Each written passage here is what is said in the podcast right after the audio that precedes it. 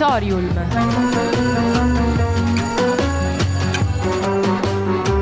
Novità culturali direttamente in cuffia.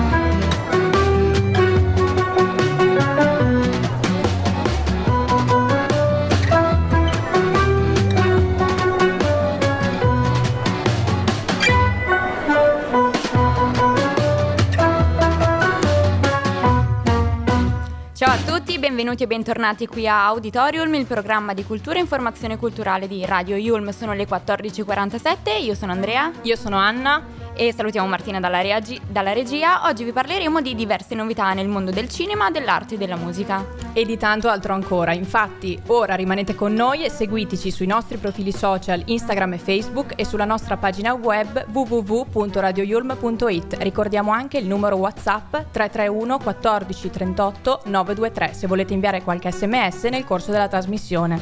Radio Yulm.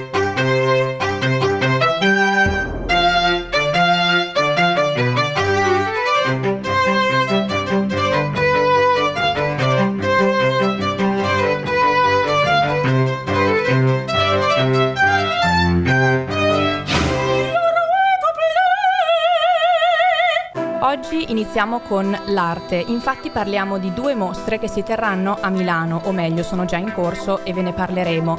Il, la protagonista di questa mostra è Maria Callas, infatti il 2 dicembre la cantante lirica avrebbe compiuto 100 anni e quindi in occasione del centenario si è deciso di celebrare la grande artista che Maria Callas è stata attraverso due mostre. Queste due mostre sono a distanza di pochi metri l'una dall'altra e non a caso si trovano vicino al Teatro La Scala, o meglio in Piazza della Scala. Infatti si trovano appunto qui perché in questo teatro Maria Callas ha avuto una storia molto importante in quanto si è esibita più volte in diverse opere liriche. Ricordiamo anche che settimana scorsa, proprio il 15 novembre, ma mercoledì scorso, Monica Bellucci è stata qui all'Università Yulm di Milano a parlare del docufilm dove lei è protagonista, interpreta Maria Callas, il documentario si intitola appunto Maria Callas Lettere e Memorie e ha raccontato come è stata la sua esperienza di interpretare la donna ma anche l'artista che Maria Callas è stata. Esatto, è stato veramente bello vederla dal vivo nel nostro auditorium. La prima mostra che la celebra si intitola Maria Callas ritratti dall'archivio Publifoto inteso San Paolo ed è possibile vederla dal 9 novembre fino al 18 febbraio 2024. Questa mostra apre Callas 100 e cioè il palinsesto di iniziative organizzate tra novembre e dicembre dal Comune di Milano in collaborazione con il Teatro La Scala, Galleria d'Italia e Piccolo Teatro di Milano. Vogliono proprio rendere omaggio alla grande artista che è legata alla storia della città e al suo teatro d'opera. La mostra è curata da Aldo Grasso e presenta 91 immagini dall'archivio Publifoto inteso San Paolo e risalgono al periodo che va dal 1954 al 1970. Sono infatti foto inedite e la particolarità è che ritraggono Maria Callas nella quotidianità del fuoriscena. Cerchiamo però di capire chi era Maria Callas, perché magari molte persone la conoscono ma altrettanti no. Infatti ricordiamo che Maria Callas è stata la prima cantante lirica che ha goduto di una grande esposizione mediatica. Si dice che moltissimi fotografi la seguivano dovunque e viene raccontata in queste mostre come una donna dalla vita intensa e tormentata. La vediamo nelle foto presenti nelle mostre, in alcuni ritratti stupendi di lei, ma anche in numerose foto accompagnata da quelli che sono stati gli uomini più importanti della sua vita vita, come ad esempio suo marito, l'industriale Giovan Battista Meneghini e alcuni amici di tutta la sua vita, come Antonio Ghiringhelli, Luchino Visconti, Vittorio De Sica e infine anche con eh, l'amato da lei, Pierpaolo Pasolini, con il quale realizzò il suo primo e unico film intitolato Medea. La seconda mostra invece si trova nel Museo di Teatro La Scala, proprio dove lei è stata interprete di 23 titoli d'opera in 28 spettacoli nell'arco temporale che va tra gli anni 50 e 60. Questa mostra è disponibile dal 17 novembre al 30 aprile ed è intitolata Fantasmagoria Callas, curata da Francesco Stocchi e allestita da Margherita Palli. Lo scopo di questa esposizione è proprio quello di celebrare il mito della grande cantante in un itinerario diviso in cinque tappe diverse e ad ognuna di queste tappe è affidata una diversa espressione artistica.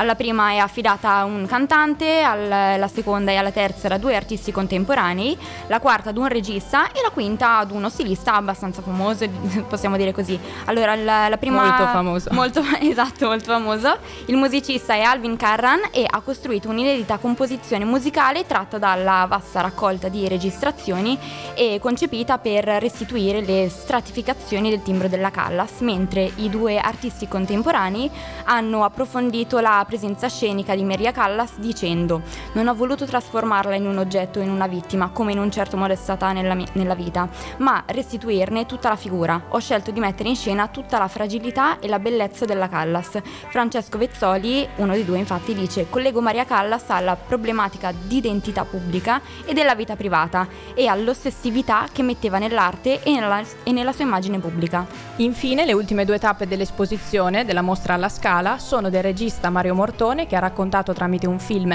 l'incontro della Callas con una grande scrittrice incontrata appunto durante le prove della Traviata presso il Teatro La Scala nel 1956 e l'ultima, ultimissima, è di Giorgio Armani che tramite una mostra di vestiti, una sfilata, ha voluto unire il tessuto e il corpo eh, di Maria Callas in una rappresentazione di intensità e di grazia. Quindi se avete occasione andate a vedere queste due mostre esatto. a Milano.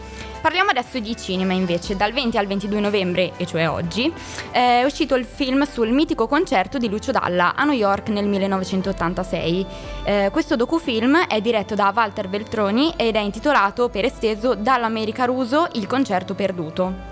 Infatti è un'occasione unica e se potete andatelo a vedere oggi appunto l'ultimo giorno, ma sicuramente sarà poi disponibile su altre piattaforme. È un'occasione unica vedere questo film per rivivere in parte il bellissimo live di Lucio Dalla, che ricorda appunto New York e il concerto del 1986, ma anche per scoprire la nascita di un brano indimenticabile e famoso, ascoltato ancora oggi come Caruso.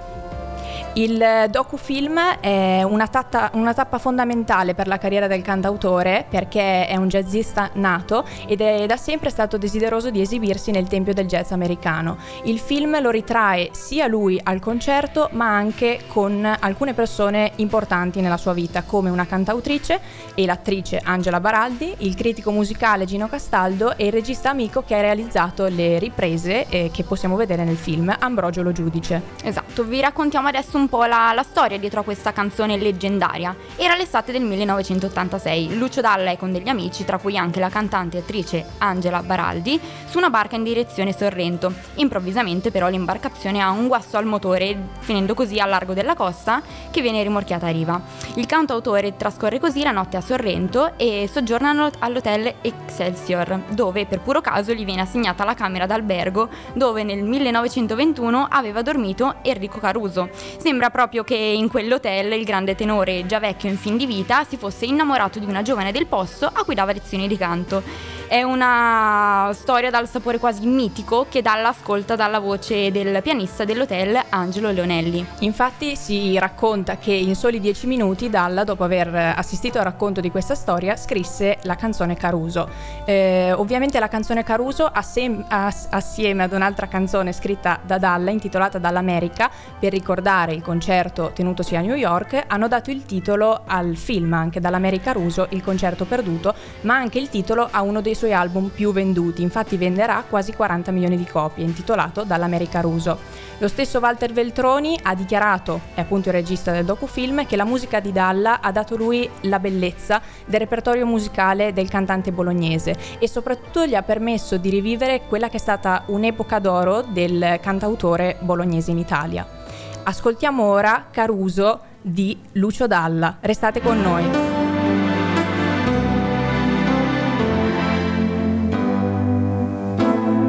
Qui dove il mare luccica e tira forte il vento su una vecchia terrazza davanti al golfo di Sorrento un uomo abbraccia una ragazza dopo che aveva pianto. Poi si schierisse la voce e ricomincia il canto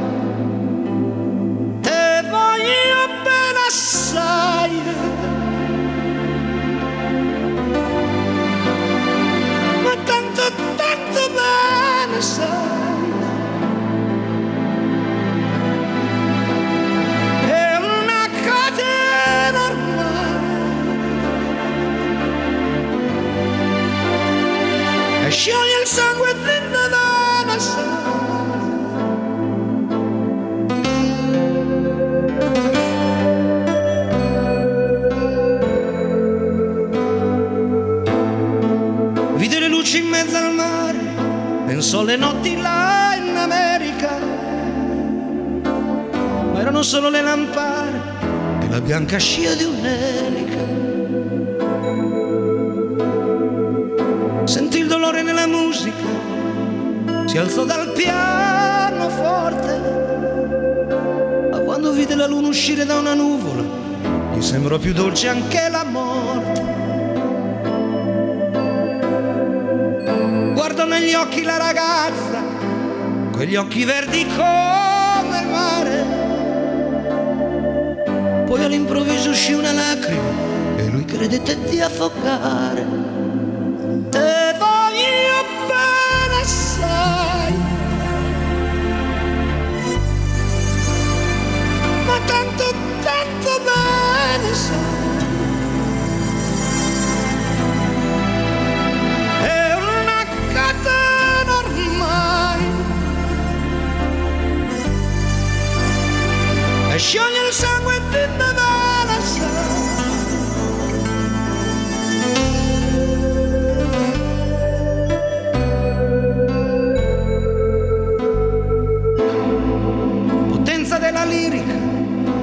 Dove ogni dramma è un falso, che con un po' di trucco e con la mimica puoi diventare un altro. Ma due occhi che ti guardano, così vicini e veri, ti fanno scordare le parole, confondono pensieri. Così diventa tutto piccolo, anche le notti là in America. Di volte vedi la tua vita come la scia di un nero. Ma sì, è la vita che finisce, ma lui non ci pensò poi tanto. Anzi si sentiva già felice e ricominciò il suo canto.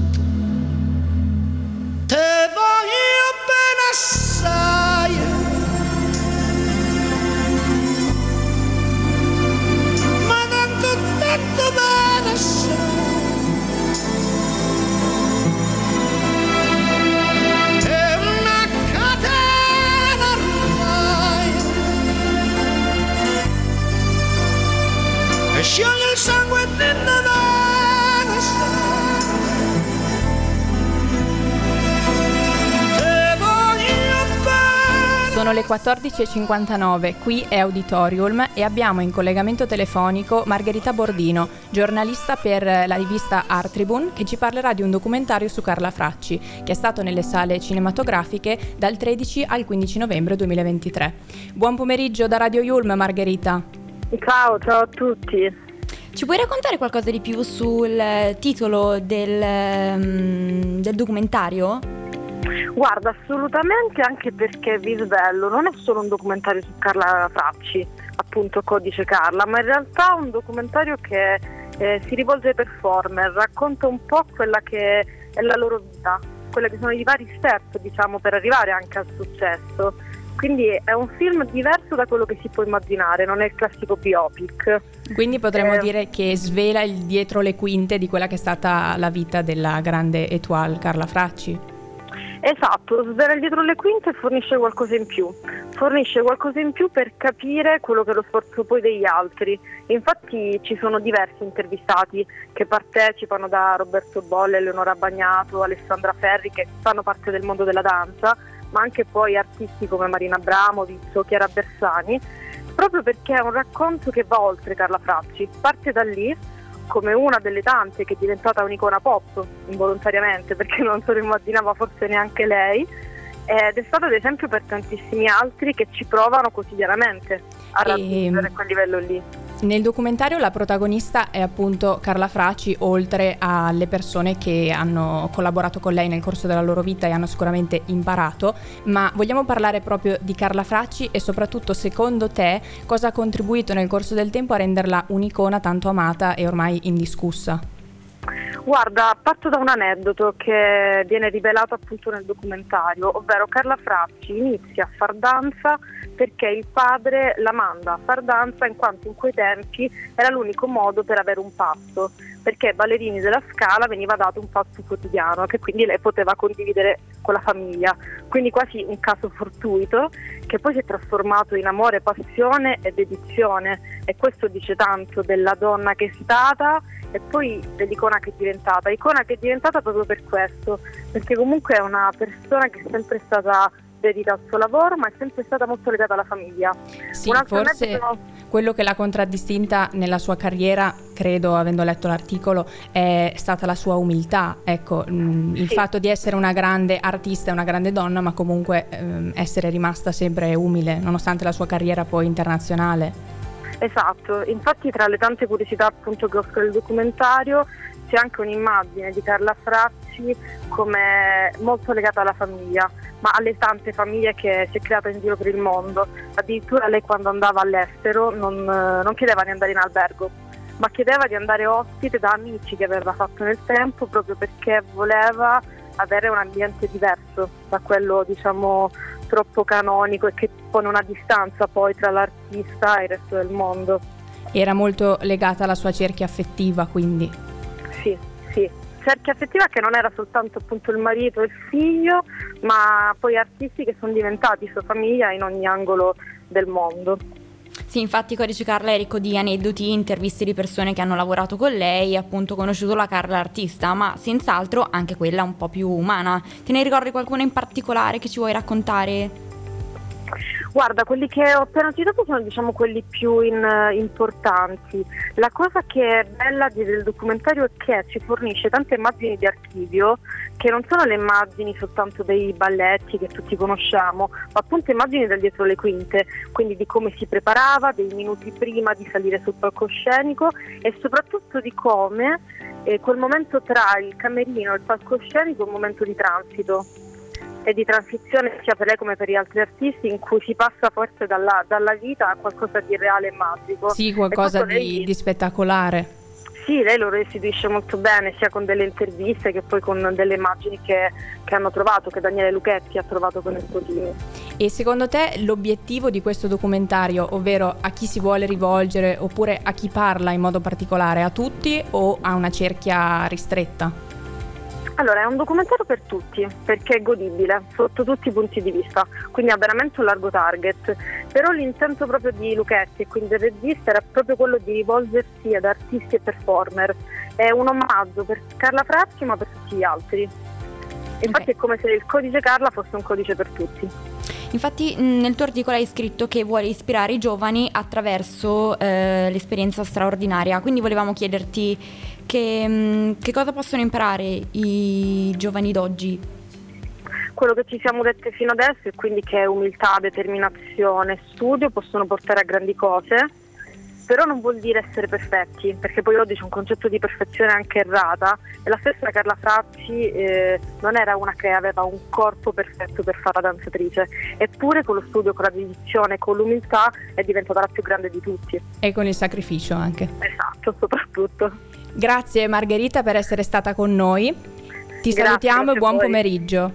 Grazie. Ascoltiamo adesso Don't Wanna Sleep dei Maneskin. Dance, dance, dance, dance, dance until I die. Medicate myself till my head is in the sky. Oh, oh, when I close my eyes I get too lonely.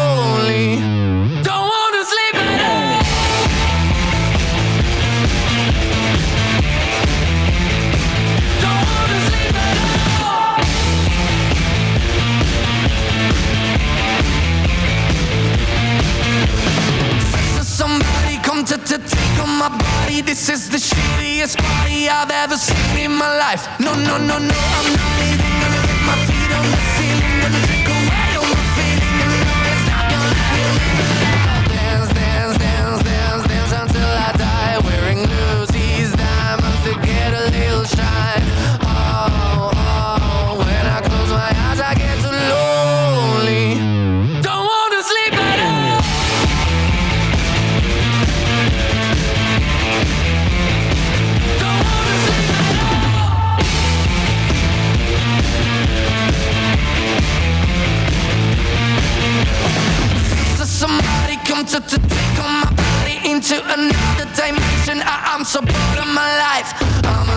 am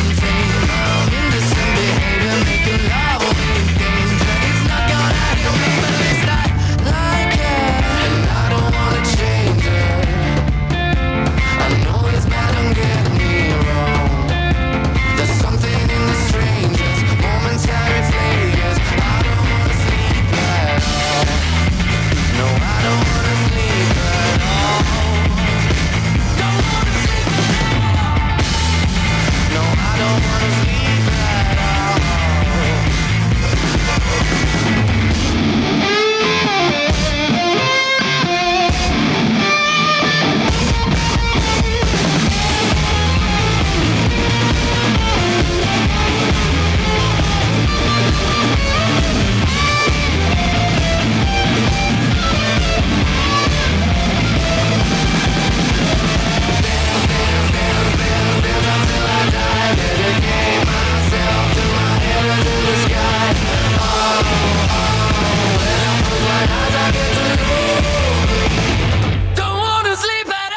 Wanna Sleep dei Maneskin, siamo su Auditorium, sono le 15.08, parliamo appunto di Maneskin, tornano con 5 inediti.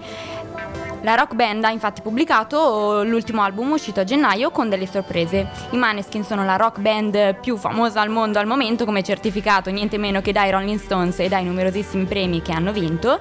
Eh, sono usciti infatti con una nuova edizione del loro ultimo album. La nuova versione è appunto caratterizzata dalla presenza di questi cinque nuovi inediti. Abbiamo Honey Are You Coming, che sarebbe il primo singolo estratto dall'album, poi Off My Face, che parla dell'amore tossico e di come anche il sentimento molto profondo possa poi trasformarsi in una dipendenza a volte. Abbiamo anche Valentine, che viene presentata come una ballata rock piuttosto provocatoria, di cui ci sarà anche il video su YouTube, anzi c'è già il video su YouTube. The Driver, la quarta canzone che affronta la fase dell'innamoramento, sempre di amore si parla, ma quando si decide di lasciarsi andare e perdere il controllo. E infine Trastevere, che è una canzone che il gruppo cantò per la prima volta live a Roma al concerto al Circo Massimo lo scorso anno. Al momento la rock band è impegnata nel tour mondiale che li vedrà esibire in Australia, Giappone e Regno Unito. Oltre alla nuova versione dell'album è uscito anche il videoclip del brano Valentine, il primo video ufficiale della nuova canzone che saranno appunto pubblicati sul, sul loro canale YouTube. Si tratta di un album comunque da record, ha già quasi un anno di vita, questa è la, l'edizione più moderna e ha superato gli 1,4 miliardi di stream globali, addirittura è arrivata a 9,2 miliardi di stream totali Sì, e un si è aggiudicata anche le prime 5 posizioni in 20 paesi. Quindi Successo clamoroso, esatto. sì, e poi ricordiamo anche che i Maneskin sono stati concorrenti di X Factor, X Factor. prima di diventare molto molto famosi. Esatto, quindi vi ricordiamo di guardare la puntata di X Factor di domani anche per vedere un po' come si sta evolvendo la situazione. Senza Morgan. Esatto, vedremo un po'. Vi, vi lasciamo quindi con l'ultima notizia, una chicca culturale. Lo storico cinema teatro Odeon di Firenze rinasce come Giunti Odeon. Sembrava infatti che dovesse diventare una libreria ristorante il mitico cinema teatro Odeon di Firenze, ponendo fine alla storica attività di mh, proiezione di una delle ultime sale rimaste nel centro città. Sì, è un progetto culturale comunque ambizioso. Giunti Odeon Libreria e Cinema si trova a Firenze nel Palazzo Rinascimentale dello Strozzino ed è stata restaurata da diversi designer e architetti perché secondo loro bisognava fare di tutto per far diventare questo luogo un simbolo del rinascimento culturale che la città di Firenze si merita perché è il cuore del rinascimento italiano e qui si possono comunque fare diverse attività all'interno di questa libreria cinema come ad esempio c'è un cinema, c'è un bistrò, Una, una li- una libreria, esatto, un sacco di eventi culturali con addirittura un programma espositivo di natura artistica e tanti spazi per lo studio, la letteratura e la socializzazione. Radio You. Your way to play. Noi vi ringraziamo per essere stati qui con noi. Continuate ad ascoltare Radio Yulm, a seguirci sui nostri profili social e sulla nostra pagina web www.radioyulm.it e vi ricordiamo l'appuntamento con eh, i nostri amici di In Vetrina alle 16.45. Noi ci risentiamo la prossima settimana sempre alla stessa ora. Ciao! Ciao!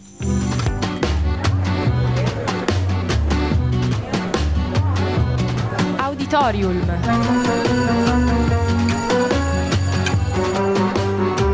Novità culturali direttamente in cuffia.